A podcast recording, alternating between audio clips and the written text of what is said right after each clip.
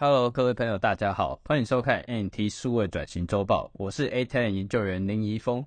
以下节目呢由杰斯爱德威媒体赞助播出。我们每周为您博览全球最新的行销科技、数位转型等领域的研究报告或文章，促进企业数位转型能量的提升。今天呢，想跟各位分享的主题是消费行为已变，通膨后的全球购买趋势。企业为了维持竞争力，必须积极追踪消费者的行为变化。这需要深入了解顾客态度、偏好、购买习惯，并且预测还有适应这些消费者的变化。凯度的全球消费者信心追踪器每年在十九个市场调查超过五十四万名消费者，用来监测通货膨胀上升对于个人财务的影响。这个追踪器呢，发现的洞察可以让企业寻找新兴趋势，并且调整营运策略。企业若能走在市场的前端，我们就可以提高顾客忠诚度，推动企业成长和盈利。本文分享凯度在二零零二年。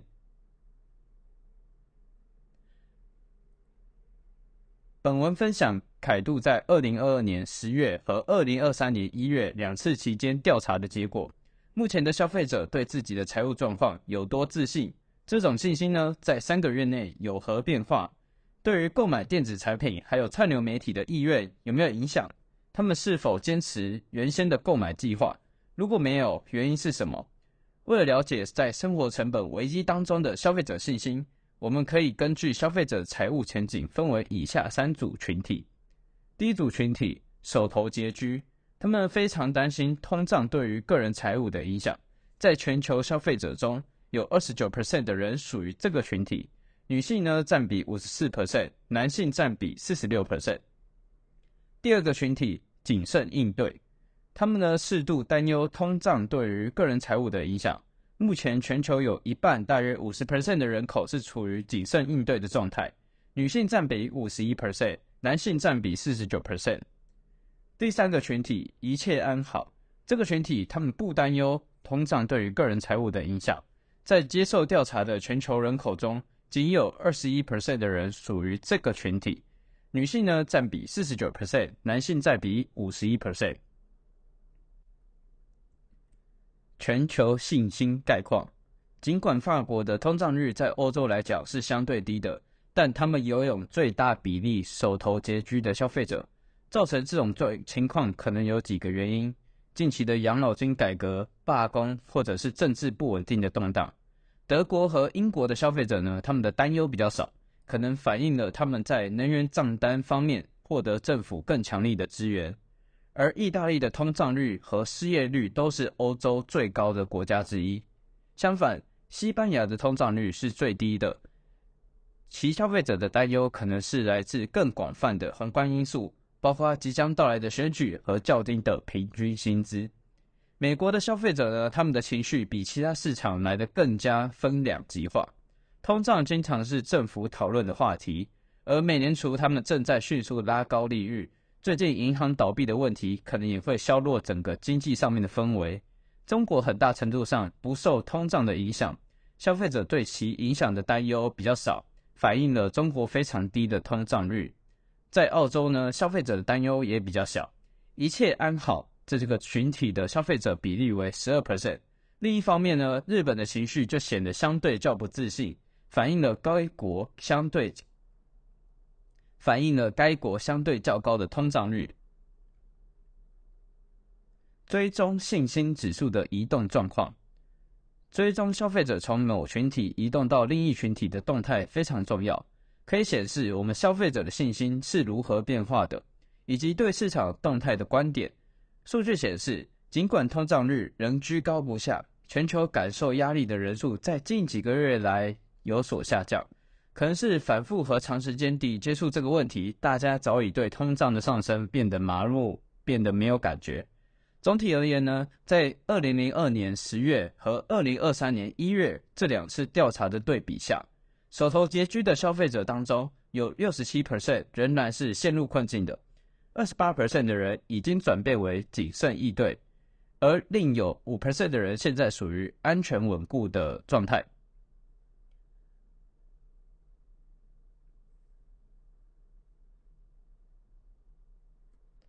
在全球最大的谨慎应对群体当中呢，大部分消费者的基本保持不变，有四分之三的消费者仍然属于这个群体。其中呢，十三 percent 的人提升到一切安好，而十二 percent 的人财务担忧他们增加了，变成了一个手头拮据的群体。约有大概三分之二一切安好的消费者，他们是保持不变的。但是剩下的三分之一，他们对于通胀带来的影响变得担忧，变得增加。其中呢，二十八 percent 转变为谨慎应对，另有七 percent 直接变成手头拮据的群体。虽然这个群体中许多人比三个月前感到更焦虑，似乎也开始嗯有些担心，但这不意味着他们不会进行消费购买。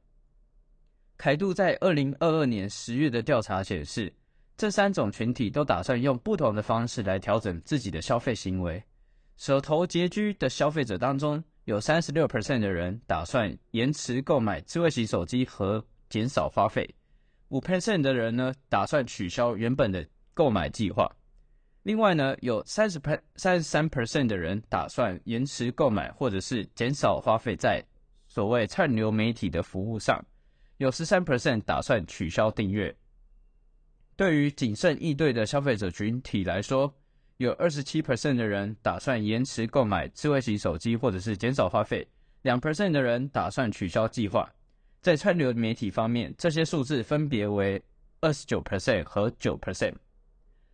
对于一切安好的消费者来说呢，他们也重新考虑了他们的购买计划。有十四 percent 的人打算延迟购买智慧型手机，或者是减少花费；两 percent 的人打算取消。串流媒体的比率相对的比较高，有二十二 percent 的人打算推迟购买或者是减少花费，九 percent 的人打算直接取消订阅。从意图到行动，追踪的重要性。了解消费者的购买意图很有价值，但更有价值的是，我们能够追踪到他们的实际行为。谁打算改变计划，但后来没有实施？谁本来购计划购买，但后来改变主意呢？凯度在二零二三年一月进行第二波调查，追踪消费者最后在购买行为上面所做的决策。如果我们只根据消费者最初的意图，可以发现，其实要来预测人们的实际行为是相对困难的。所以追踪的重要性就在这边凸显出来了。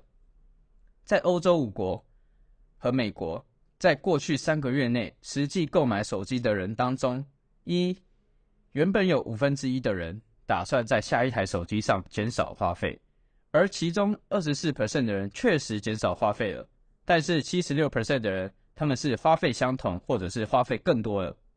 第二点，在原本打算花更多钱的六 percent 人群中，其中有四十八 percent 的人确实花了更多钱，而二十 percent 则花费比较少了。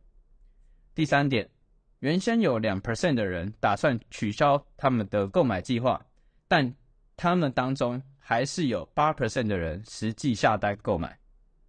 这些计划改变背后会有许多的原因，其中当然包括消费者信心的上升，可能是呢原本打算不购买新手机的人，因为遗失或者是损毁而被迫改变他们原先的决定。可能是呢，因为某些产品的功能提高了它的感知价值，而它的花费就超出了它原本的预期。复苏的迹象已开始显现。根据前两次的调查，明确表明，尽管消费者受到生活成本危机上的影响，但复苏的迹象已开始显现。人们能愿意在电子产品和服务上消费，随着财务状况和心态的改善。也证明了多数人其实具有很强的适应能力。当财务和信心的情况改善时，他们就会提高支出并加速原本的购买计划。然而呢，初期的数据凸显了消费者的心态和行为的不稳定性。如果人们觉得有需要，他们会迅速缩减开支，以管理家庭上的预算。尽管品牌在面对生活成本危机时不应掉以轻心。但其实不需要像六个月前那样在市场行销或者是沟通策略上面过于敏感。其实呢，可以更大胆行事，同时保持专注向消费者展示产品或服务的价值。随着消费者信心的逐步回升，品牌需要密切关注市场的动态，及时调整市场策略，想要做到这一点，需要深入了解消费者的购买意图和实际行为，并根据这些资讯制定对应的政策。